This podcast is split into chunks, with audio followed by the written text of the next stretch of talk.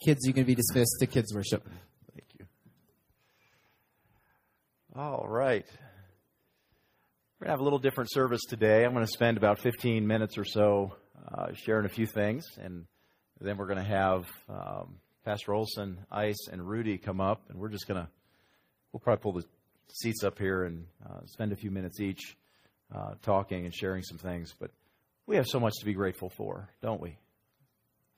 Uh, God has done exceeding above all that we could ask or think in the last three years, and we're so uh, grateful to Him. We're indebted, and uh, we're excited about the future. I thought it would be good for us. Uh, of course, we've had some some changes this year, um, and they've been wonderful changes. Bringing Matt and Diane out, and our church calling them, and uh, thoroughly enjoyed uh, Matt's teaching and preaching over the last three weeks, and uh, we'll continue to enjoy that and, and grow. And uh, we'll talk more about that in a few minutes. But uh, I thought it would be good for us as a church family. Where, where do we go from here? Where do we go? it's been three years, and God's done great things, but, but where, where do we go? And as I thought about that question over the last several weeks, and uh, God was stirring my heart and doing things in me, and realized that really uh, we as a church family need to go back to the pillars that we have been established on, uh, and that we have been uh, highlighting over the last three years. And I thought it would be good for us and, and good for me to share again why we worship why we grow, why we serve, and why we proclaim. Uh, you see that as you walk in the auditorium. You see those banners there. Sometimes they're, they're there every week, and we just gloss over them. You see it in the bulletin. Uh, you see it in our Monday memo. You see it on, uh, on everything we do. We have this we worship, grow, serve, and proclaim. And as I thought about it again and, and prayed about these concepts, why did God bring us to those four words at the beginning of this church plant, I thought it would be good for us to go over it again. I remember a little over three years ago agonizing about the purpose statement and mission of Valley Community Church. And so my wife and I, we prayed. Our family would talk about it. The six, seven men that we met with at Starbucks every Friday morning, we would pray and talk about it. We just want to really pinpoint this and make sure we are biblical. It's accurate. It's the way God wants us to go. And we came to the conclusion that everyone, each individual that we impact, everyone that comes in contact with Valley Community, it is our prayer that they end up worshiping God, growing in their knowledge of Him, serving Him, serving one another, serving our community, and then proclaiming the truth of the gospel of Jesus Christ. That is the mission of our church. And it's interesting when you come to the term worship, the very beginning term. We were and are created to worship God, aren't we? We've been created to do that. That that's why God had this whole, uh, this is why He created us, so that He would receive worship and glory that is due His name. And so that was the why. And you think back to when Adam and Eve were in the garden and they had perfect, sweet communion and fellowship with God. They worshiped Him in the beauty of holiness. It's the passage that I read this morning in Psalm 96. That phrase is used four times in the Old Testament. We're to come to God and worship Him in the beauty of holiness. And when Adam and Eve made the choice to disobey God, they made the choice to embrace sin, to embrace death. They also made the choice that they could no longer worship God in the beauty of holiness. And so you see the immediate promise of the Redeemer. In Genesis 3:15, you see the promise that a savior would come. And you see it in the lives of Cain and Abel. You remember the story of Cain and Abel, how they each, uh, Adam and Eve's first two sons, how they came before the Lord and they each brought an offering before the Lord. And, and, and Cain brought of the fruits of the ground, the fruits of his own labor. And he came before the Lord and said, Would you accept the fruits of my labor? And God said, No, but he accepted Abel's offering. Because Abel had taken a lamb and had slain the lamb and offered the slain lamb as a sacrifice before the Lord. And God accepted his sacrifice, just picturing the Lamb of God who would come and take away the sins of the world. And so Abel was then able to worship God in the beauty of holiness, not his own holiness, but the holiness of the promised one who would come. And so we see it at the very beginning. You see the, in order to come to God in worship, in the beauty of holiness, you see it when the Israelites were in the land of Egypt and Moses had come and he was going to lead them out. And you remember the ten plagues. And the last one, the plague of death, where the firstborn of every household was going to die. So Moses went to the Israelites and he said, Each of you need to slay a lamb and take the blood of that lamb and put it upon the doorposts and upon the, the door frame of your house. And when the death angel comes, he will pass over you when he sees the blood of the lamb. Picturing how we're to come to God through the blood, the shed blood of the Lord Jesus Christ. And so that's how we come to him and worship him. And when we gather together on Sunday morning, uh, you know, remember, you remember John the Baptist as Jesus came and, and John said, Behold, the Lamb of God who came to take away the sins of the world. And he did that through his shed blood, for without the shedding of blood, there is no remission of sins. And so when we come together on Sunday morning corporately like this, all of us gather together and we lift our hands and our voices in praise to the Lord and we worship Him, we're actually doing it in the beauty of holiness because if you've come through the blood of the Lord Jesus Christ, when God the Father looks upon you, He sees you as holy, set apart from sin. No stain of sin upon you. You can come to God and worship Him in holiness. And so that's the first really step to have a relationship with God through Jesus Christ, to be able to worship Him as you were created to do. And that's our desire for, for our community and for our loved ones, for our neighbors, for our friends, for the people we come in contact with, is that they would come to really do what they were created to do, which is worship and praise God. And so that's why we put that as number one. But I think just naturally, biblically, as you look at the scriptures, a, a, byproduct of coming to God through Jesus Christ is then the desire to know Him and to get to know who He is and to understand and to, to, to uh, gaze at His characteristics and His attributes and learn about His names and, and, and to dive into His Word and begin as the Holy Spirit takes the Word of God and actually impacts us and changes us, we begin to grow and I think that's just a byproduct of worshiping the Lord in the beauty of holiness through Jesus Christ, is that we then grow as believers in Him. Now, if you're like me, you like to grow quickly. I, want things to move fast. I want to see things grow you know, really fast. I'm used to microwaves. You know, I like to heat up the oatmeal like I did this morning for Josiah to put that in and just the right amount of water, stir it up, stick it in the microwave, a minute 05. And it comes out just perfect. And it's done. And he sits down and eats it, pour a little milk in there and, and, and get the spoon out. And he looks up and says, Thanks, Dad. And it's done fast. And we like that, don't we? We like instant stuff. We like quick growth.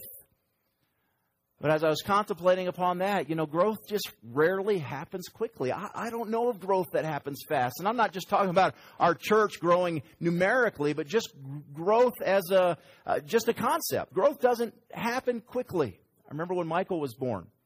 Uh, I don't know how it was, nine pounds? Six? Nine pounds, one ounce. When Michael was born, he's just a little bundle of joy. And, and now he's like, you know, that didn't happen overnight. It wasn't like we woke up the next morning and there and there he was, six foot three. It, it, it took a lot of time. And so, illustration of this, Tim, you can go ahead and play it. You can kind of see. Found this on YouTube. It's just a silly illustration, but it, it gives you the idea. I mean, this this doesn't happen. I mean, when you when you this summer go to plant your roses, this isn't this isn't going to happen this fast. And growth takes time, and sometimes it's even painful. We have one little boy in our house who gets those leg cramps at night, those growth cramps. And he comes in and says, My legs are killing me. Well, you're growing. And it's taking time. Well, I want it to hurry up. Well, growth takes time. And as we spend time in God's Word, as we spend time in the local church, as we spend time with one another, as we spend time with God, we grow. Like Matt pointed out in his sermon, sermon a couple of weeks ago, Philippians 1 6, he who began that good work in us will perform it until the day of Jesus Christ. You are going to grow as a believer in Jesus Christ.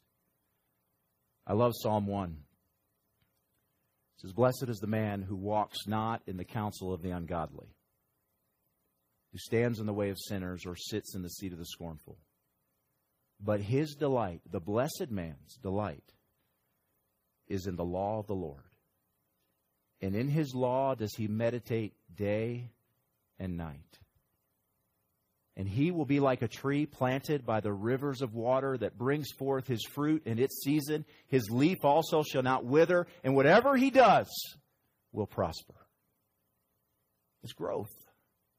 And so that's our desire for you. It's my desire for myself, my family, for our church is that we, we come to God and worship Him in the beauty of holiness through the Lord Jesus, and then we grow in our faith and we put down roots as we spend time with the Lord. And, and that's kind of the, the, the next step. That's the loving God part, isn't it? Worshiping Him and getting to know Him.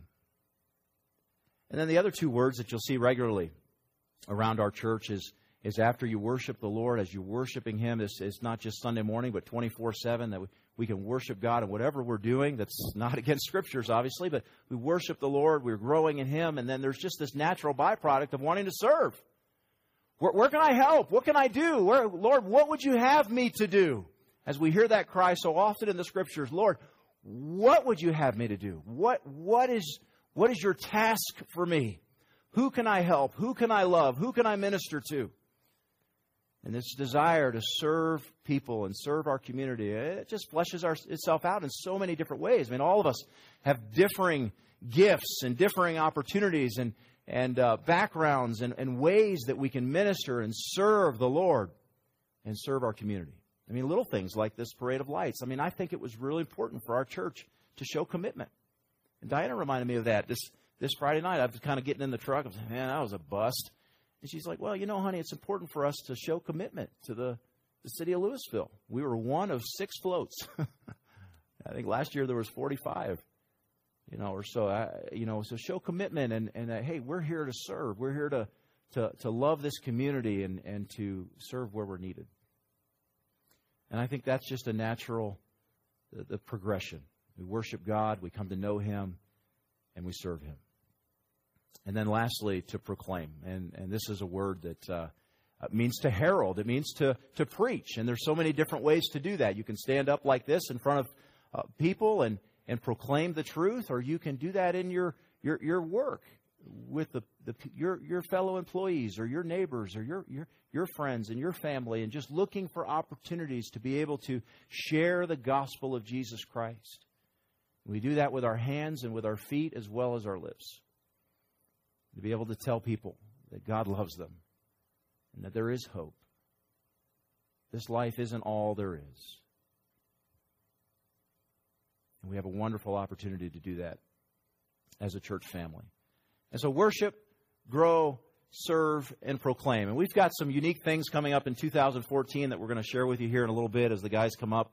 Uh, you guys want to go ahead and come on up, but a couple of those things um, that we wanted to share regards to the worship. Our corporate worship is so vital. This Sunday morning time. Uh, we don't have a facility, obviously. We don't have a place that we meet and we can uh, you know, when we gather like this all together, we have to we have to rent the facility, we have to make it accessible, we have to make it ready, and so we want this Sunday morning time from the time you pull in the parking lot to the time you leave. We want to maximize every last minute of it. And so, one of the things that we'd like to uh, tweak for this coming year, starting the first Sunday in January, is we like to tweak the time. Many of you know that we have a time of fellowship in the morning prior to the service. It starts at 9:45 and it goes right up until 10:30. And there's coffee and donuts and and uh, just a you know the the bookstore and the libraries out there with all types of great titles and um, of course we have the information table there with with in, all kinds of information regarding the church. And that 9:45 to 10:30 time of fellowship out there is just a time that we believe is critical. And uh, the nature of the way things are and getting up in the morning and getting to church, we understand that sometimes it's difficult to get here. And many of us get here at 1025, 1030, 1032. Um, I, I, wish uh, um, Tyler and Paula were here because I'd, I'd say 1036. And, you know, uh, but but you know, we, we get here. It's, it's just tough on Sunday morning. So what we thought is we'd like to we'd like to reverse that, and we'd like to have the service a little bit sooner in the morning, and that way there's more time for fellowship at the end of the service. As what we're finding, as many of you know, is that we finish the service typically at noon, and with Matt preaching now, it's been a little later, but uh, no, okay. Uh, but uh, we finish the service, and then we love to fellowship. I mean, we hang out, right? We're we're in here in the in the in the seats, or many of us go out there, and we like to hang out and talk. And how's everyone doing? And and uh, then all of a sudden it's twelve thirty, and, and Pastor Durrell's turning the lights off and telling everybody to leave, and and that's not really good for building a church, right? Hey, you all need to leave. The the door's closing, and so we were thinking that it would be better if we started our service instead of ten thirty to start the service at ten o'clock in the morning. So 10 o'clock in the morning, it would go till 12:30, or no, till 11:30, and then we'd have a whole hour afterwards to have our coffee and donuts and fellowship and just really kind of hang out in here with the majority of us uh, before lunchtime. So And you don't beat- want to eat too many donuts. but- and beat the Catholics to the restaurants. Yes. I- oh, Yes. Catholics and Lutherans are always beating me there. Yes. So, okay. So that's the idea. So I guess I'm done. So no, I'm just kidding.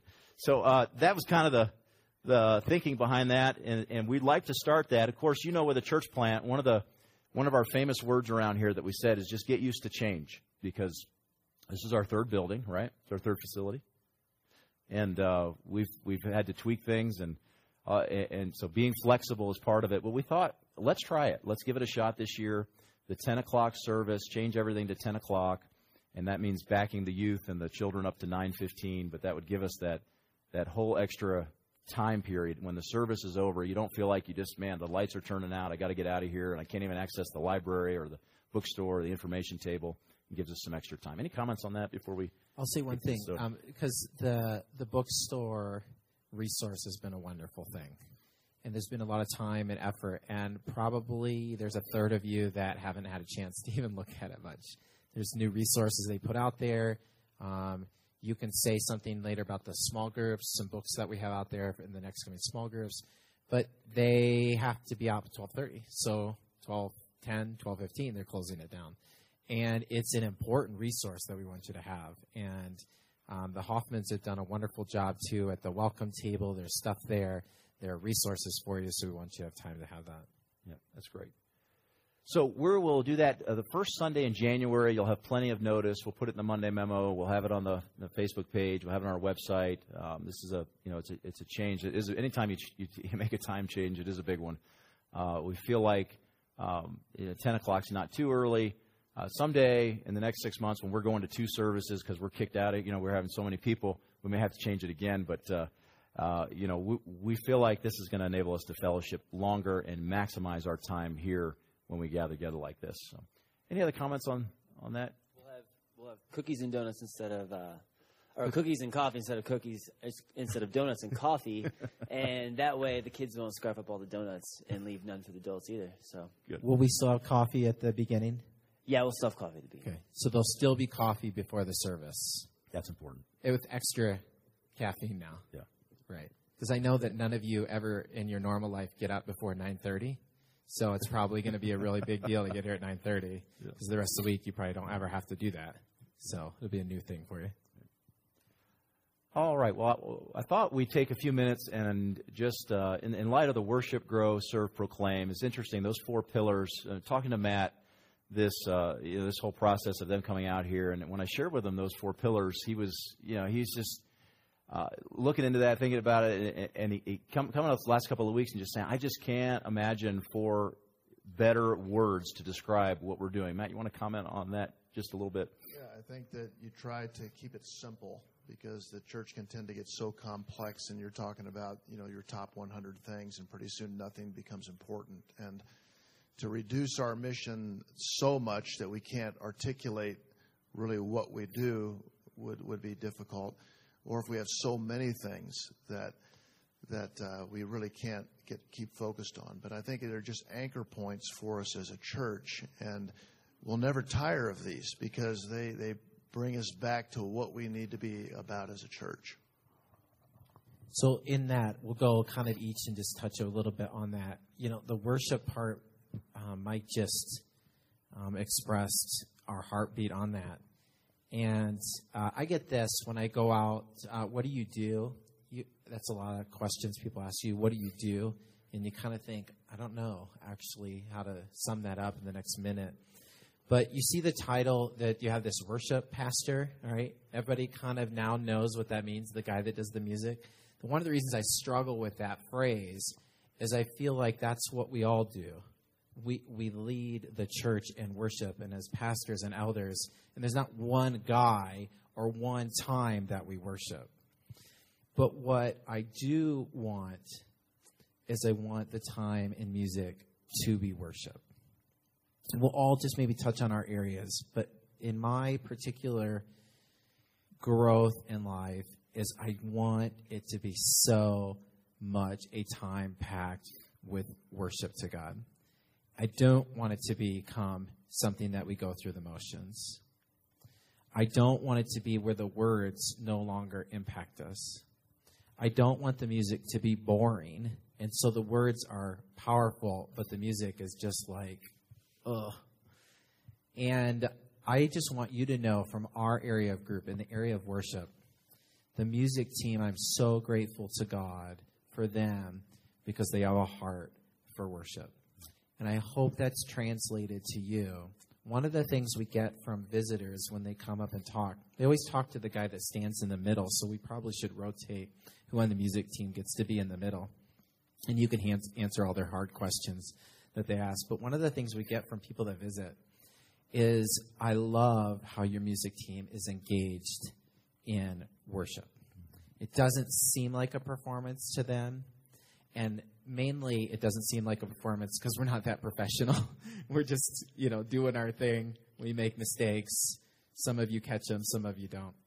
But I love their heart. We spend time and we pray on Sunday morning. The emails that we talk about, we talk about the words of the song and the impact of the song.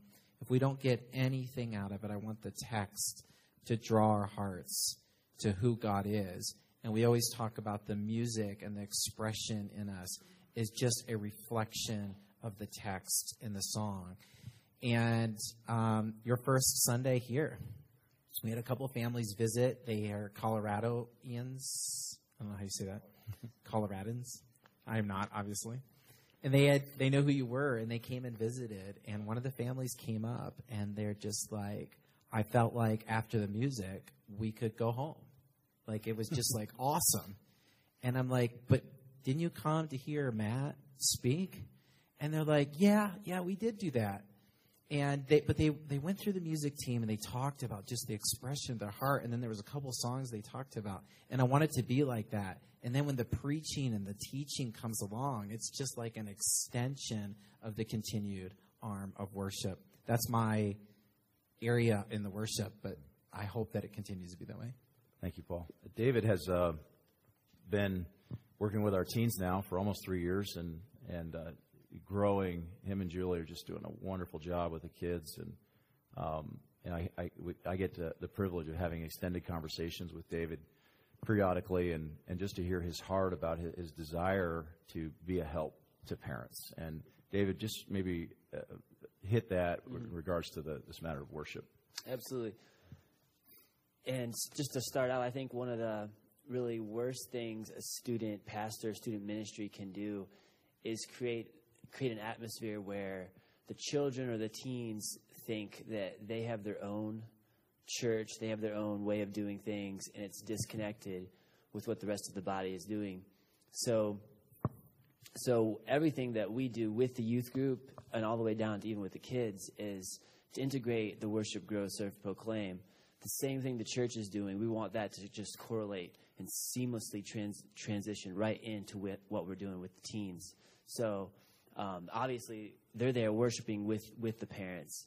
Um, they're growing.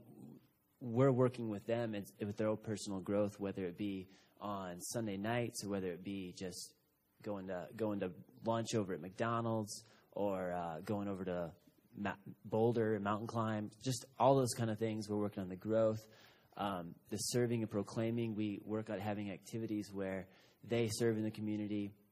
They go to the Bolder Boulder and, and hand out music downloads that have a gospel message on them. They they, they proclaim as well. Um, so that's that's where the student ministry just fits with the overall aspect of the whole church. We don't want to like compete with anything the church is doing. We want that to work in perfect harmony.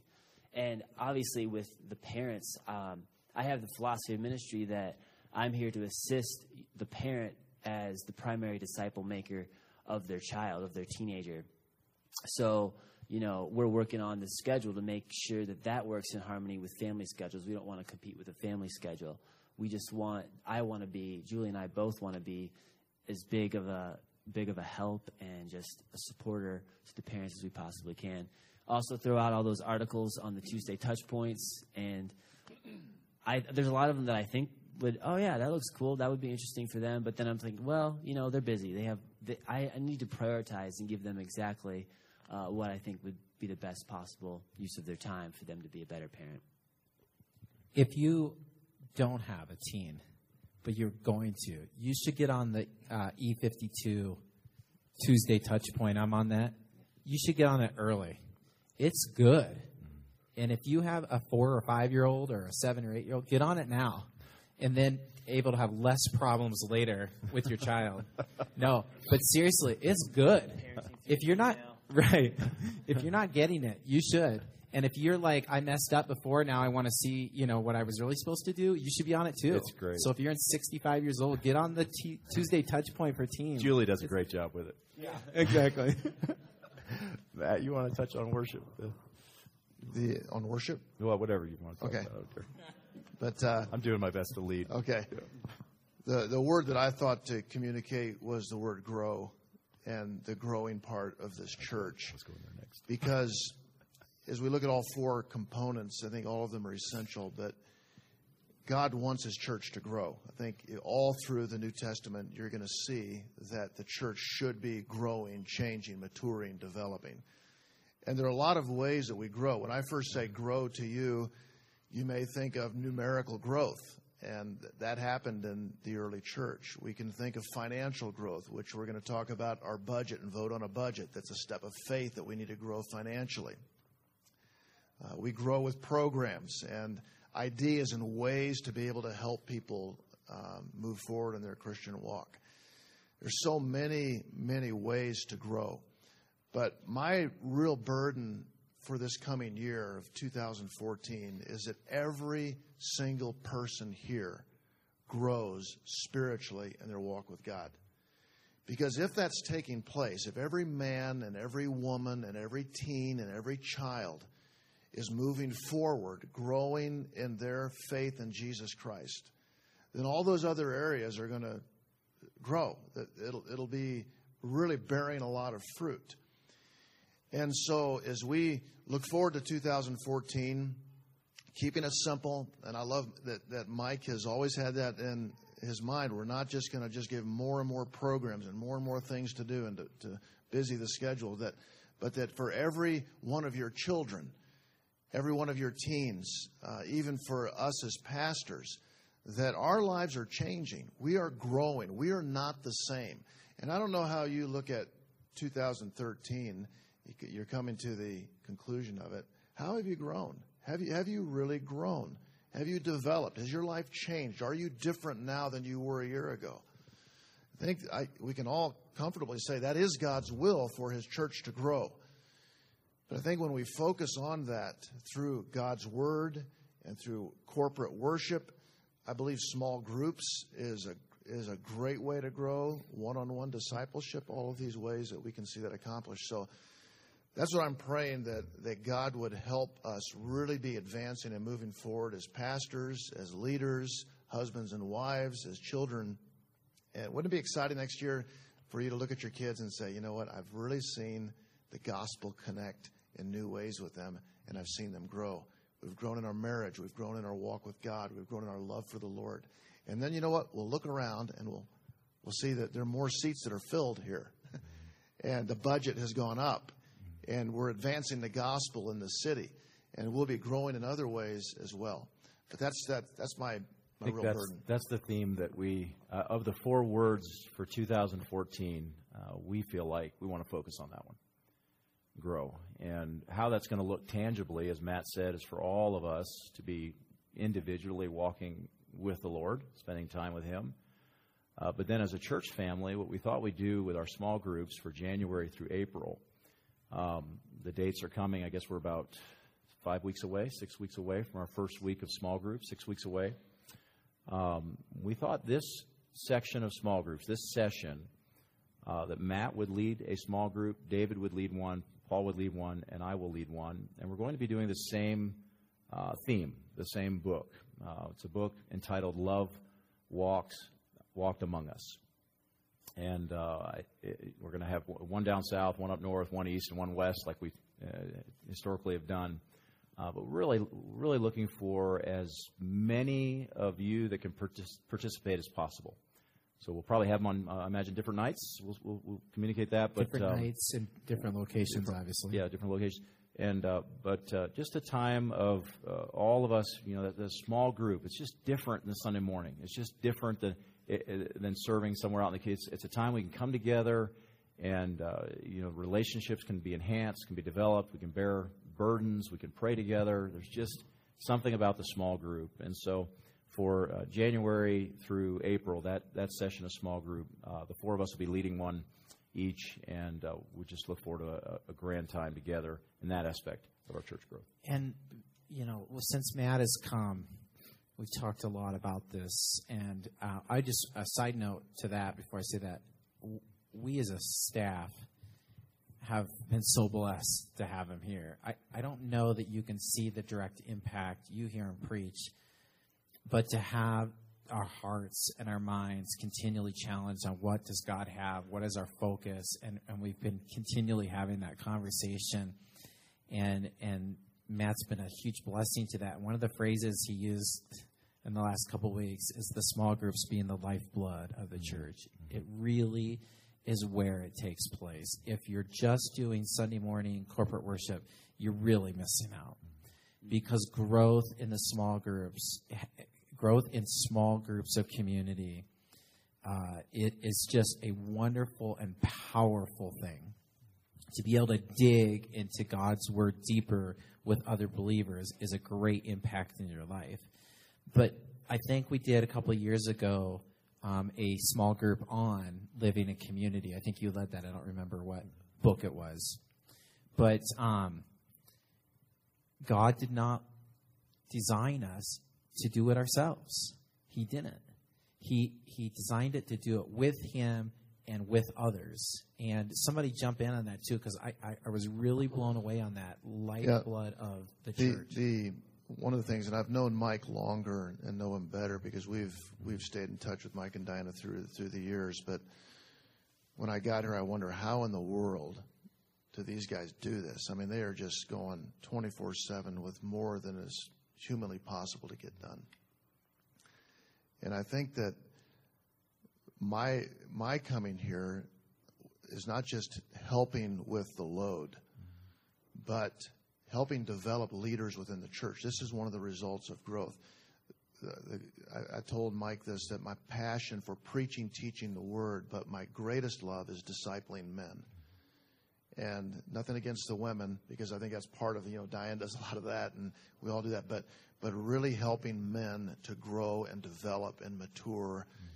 Their homes, their marriages, and leading in the church. Because the stronger we can become with leaders, men, women, and young people growing up into teens. I, we were talking yesterday about these teens taking adult responsibility. You know, not not just kind of being having fun through the teen years, is really growing and maturing into leaders. And the stronger we can become with leaders, and I'm not talking about a position of leadership or a title, I'm talking about a life that walks with God, that can influence others and encourage others to walk with God. A leader to me is someone who walks with God and encourages, is able to encourage others to do the same. You don't need a title or a position to be able to do that. The more leaders we develop through the church, the stronger we'll be able to be in the, in the, in the foundation that we'll have. So I am, I do believe the small group, the, the, the worship time is wonderful. The, the preaching, uh, I hope that you get something out of that, and, and, and the other guys will be preaching too.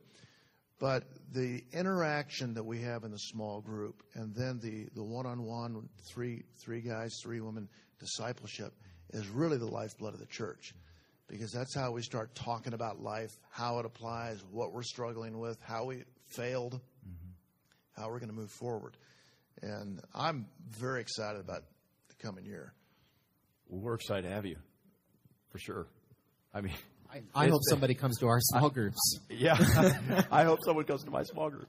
Uh, yeah, no, uh, we we just thrilled. I mean, it's um, the way God has led, the way He's grown this church, the way He continues to. I, it's I still we wake up. Some Diana and I just said last week we still pinch ourselves and just uh, each one of you, each one of you, were direct answer to prayer, direct answer to prayer, and uh, we're we're just thrilled.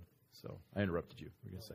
Yeah, Dave, yeah. Just two two thoughts on growth as well. I mean, Julie and I talk about this a lot. Where wow, there's some people in the church we just don't feel like we know. We just don't know them well enough yet. Like we want to get to know them more.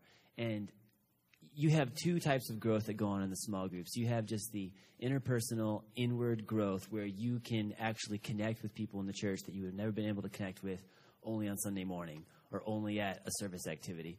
When, when, if you can pick a small group where you're like, all right, I'm going to meet some new people in this church that I don't really know well enough yet, small group is the place to do it at. And then also just the the outreach aspect and the our our growth in our church itself. Like we can get people to come to small group much easier than we can get them to come on Sunday morning. If if they're not used to coming to a church on Sunday morning, it's way easier to have them come to a Thursday night small group than it is to have them wake up early Sunday morning and show up for a worship service. So I think that's a prime opportunity for our church to to see more people hear the gospel, to advance the gospel just by simply using this as an outreach as well. Invite your neighbors and your friends to the small groups. Well, the other half of our church just came in.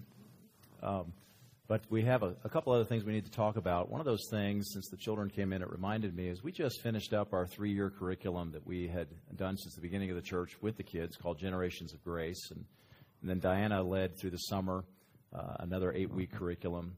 And uh, we've just getting ready to start in the first week of January with a organization, a program called Truth Trackers and specifically designed for the kids of our church, and they are going to thoroughly enjoy it.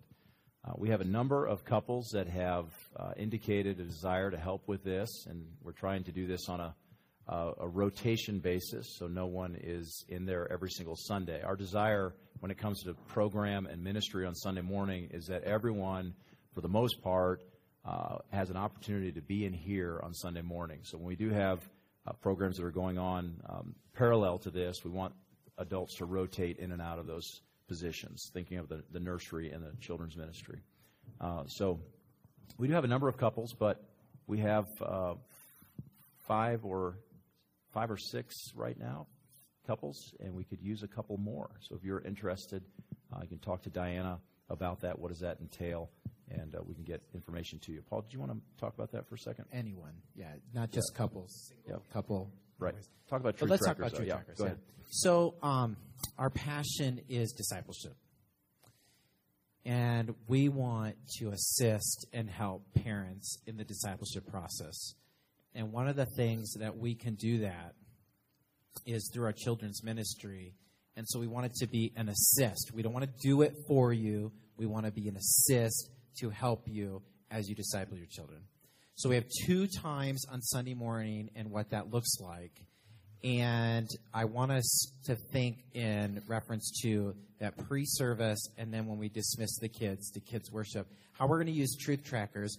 Truth trackers is the truths of God's word in question form. And so basically, each lesson is a question. And the answer to the question is a scripture verse that specifically answers that question Who is God? Or the lesson that we went through um, together had to do with God's sovereignty. Is God in control of all things? How is God in control of all things? And the lessons go through that, and it is a curriculum that we will use, and you will start to see your kids understand their faith not in just reasoning of their mind, but what is the truth of God's word say about that idea. So, how we would like to do that is the Sunday morning pre service time. We call it Kids Explore. It's in the loft right now. It's going to be just an interactive time for the students that they can come in and have a craft or something specifically that's going to be about the lesson that day. And then we have kids worship. And in kids worship, it'll be on the theme of the week. And how that theme is going to look is there'll be a scripture memory verse each week. And we will have the opportunity for your kids to each week have a verse that they will be memorizing. And what we love about this is the whole family is memorizing the same verse. If you have a five year old, same verse. If you have a seven year old, if you have a fifth grader, it's the same theme verse. And it's a little bit shorter for the younger, but a little bit more complex for the older. The same verse that they will be thematically memorizing, and it is what the lesson is about for that day and we're going to have a reward system. We don't want to get into that too much today, but there'll be rewards that kids will be earning for that. And they'll be rewarding, earning rewards for just being here, for bringing God's word, for memorizing the scripture. But then the most powerful impact of this, if you are like, I really want a tool to disciple my children, there's a five day devotional book that comes with it that the whole family can do, or you can do it one on one. And you've been working and talking a lot about this with the teens getting into God's Word daily. This is an opportunity for your family to do that. All five lessons or a little devotional, almost like a daily bread per day. Every one of those is on the lesson of the week. And your child can have daily time with God, a scripture memory, and then on Sunday. You can take the whole package and go for it all. If your kids already have something they're doing, you can take, hey, we're going to talk about the lesson this week or we're going to memorize the verse. I think it'll be a great thing. It's a tool. It is not the answer. It's just a tool to help you disciple your children. And it will go through the whole year and we'll have each week will be a quarter we'll have an emphasis. Each week will have an emphasis. So that's going to be Drives a powerful thing. Any other thoughts before we close? Yeah, let's. Uh, one other thing. Um, let's talk about real quick because we're going to take the offering in a second. That you talked about the, this year. What does growth mean? And the step of faith, what that means. And I just want before we have our last songs of worship and offering, I think it would be good just for us to highlight the the budget that we are presenting. We've talked about it as a step of faith and I, we talked about our staff meeting this week, and I, and I just have a quick thought, and I would like it maybe for Matt, Mike, David, just say something about it too, maybe if they have a thought about it. But I've thought about this that practical and faith are very difficult things sometimes in our humanness to match up. God can do anything, and I firmly believe that.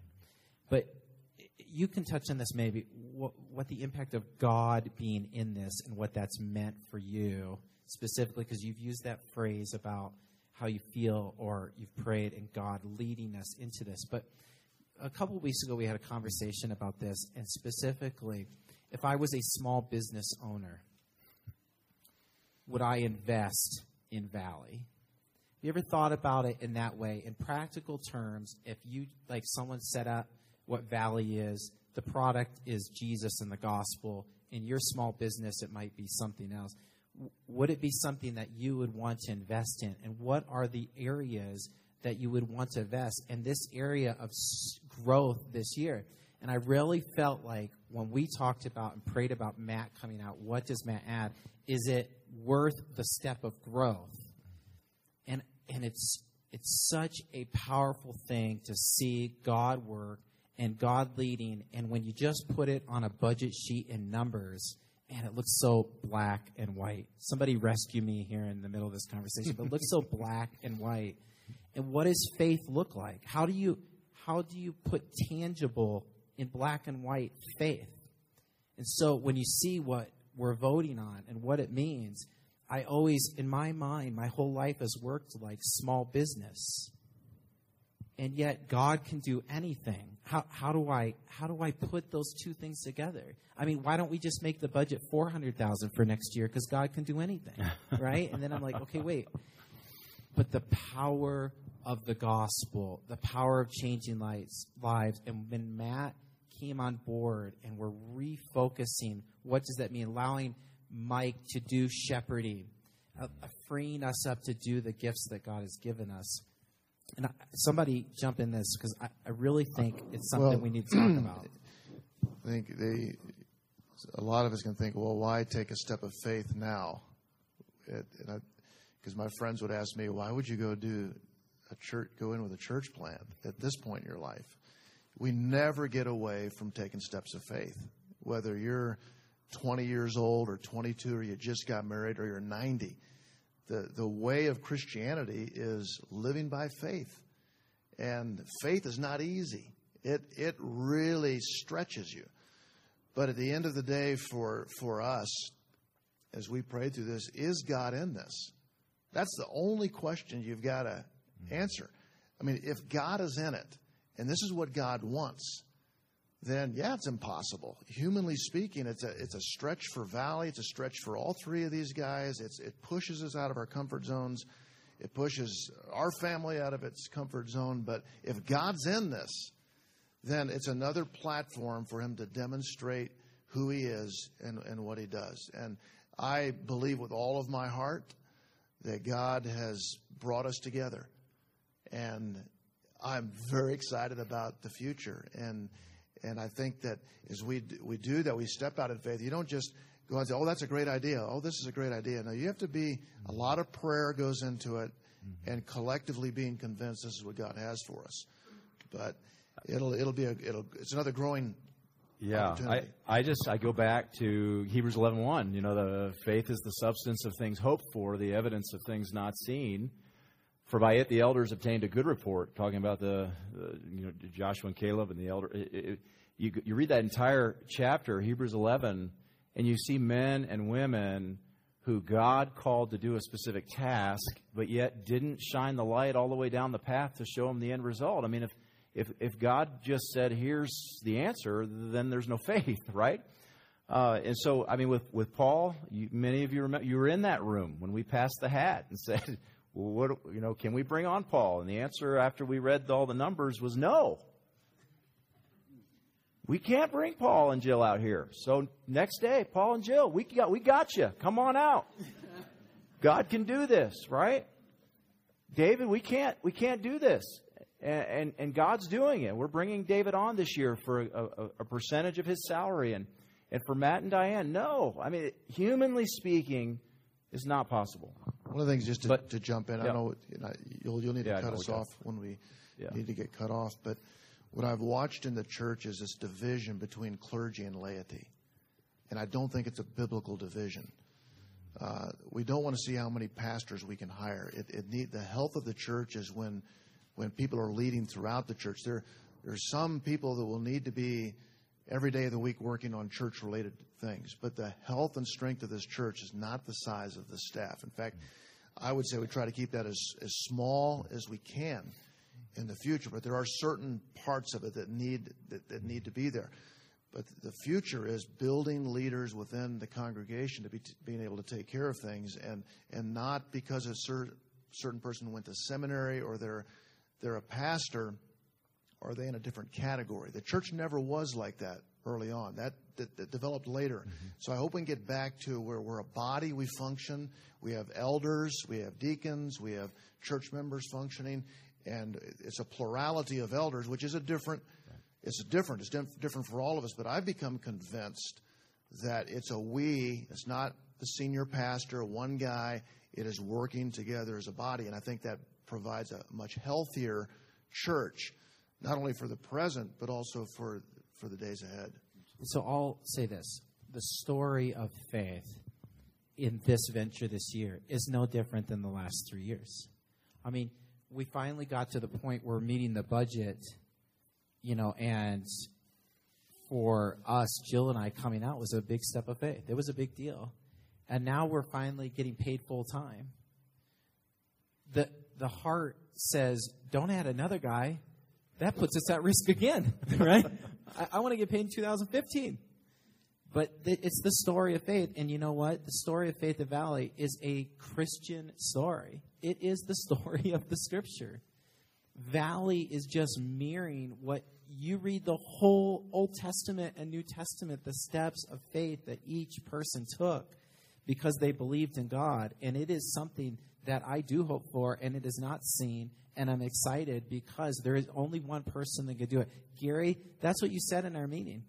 The step of faith we're taking, only one person can do. And you think about that because if we set the budget for another step this year and it was, you know, we want to buy chairs, I think we could do that. And we could rally and buy chairs. We took a step of faith. These are nice chairs. Only, yeah, that only God can do. And I'm excited to see what God's going to do in our worship. I'm excited what to see in our growth. I'm excited for you that are new, that are going to find a place to serve. And I'm excited for those that are going to be coming in here that are going to be claiming who Christ is because they are coming to Christ for the first time. And if you haven't gotten a small group, one of the reasons you should, there's stories in here of people that you think have been Christian for 30 years, and it's only been a few, and God's done powerful things in their heart. And you got to learn those stories because it's almost like reading the Bible because you're seeing what God miraculously is doing in people's lives. And I'm excited. So the budget's not black and white for me. The budget is just, I'm voting, I think God can do this. That's what I'm voting. I'm saying, propose this because God can do powerful things. One last thing. In our staff meeting, we talked about this year, this calendar year, three churches moved out and closed down in Louisville because it it wasn't it wasn't working. Well, and not because of finances. No. So And there is it because everyone goes to church in Louisville? I mean, there is people everywhere that need the story of the gospel. They need the life transformation. And Valley's got to do it. it's great. I'm done. I've been in a lot of meetings where Paul has said one last thing, so I'm going to go ahead and take uh, take this and, and close. Uh, our theme this for 2014 is growth, and individual growth as well as our church uh, church family. And in light of that, we're going to go ahead and um, pray together here to close the service. Uh, we will have our, our offering, and then also in the um, bulletin this morning, you received a ballot for the budget that was presented. Uh, it is aggressive. I think you get that. Um, we do. We, we are trusting God. We are going to pray and seek and serve and work and give. Um, and we are asking you as a church family to commit uh, to this. And um, let's just watch God do great things. And next year at this service, let's look back and praise God for who He is again and for what He's done. And I, I'm looking forward to seeing God work. So if you did not, if you are a member of Valley Community Church and did not get one of those ballots, would you raise your hand and the men will give that to you? Men, come on down and give those ballots to those who need them. And then you three want to. Yeah, they were in the bulletin. Yeah, they were in the bulletin. And we're going to do one last song Oh, do we have time? Okay, great. while they press offering. Do you want to Do you want to do the song now? Yeah, come on up. We'll do the song. Okay, Why don't you do pray? song. Yep. They'll come up while you're praying. We'll right. sing while we take the offering and the vote. All right. Let's pray. Father, we come to you this morning uh, totally dependent.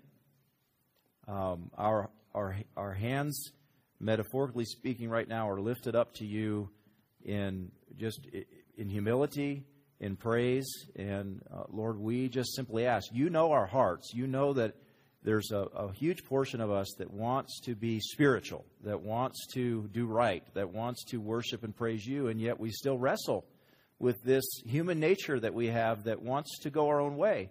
And we come to you on Sunday morning and we lift our hands and our hearts and we ask for your grace. Uh, Lord, it is all by grace that we're saved. It is all by grace that we can serve you. It's all by grace that we can give. It's all by grace that we can uh, see this church flourish. And it, it is only by that. And we rest in that today. Uh, help us to refuse to live law, but to rest in grace. And Lord, today as we take this big step, for us it's huge. For you, it's no big deal. And we rest in that. We're thankful for what you'll do in Jesus' name. Amen.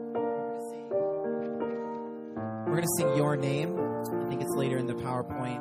Um, this is a uh, Christmas version of your name, and we'll let the PowerPoint get it up. Humbly to the earth you came. Sing with us. You can stand after you've received the offering or voted. And sing with us. Humbly to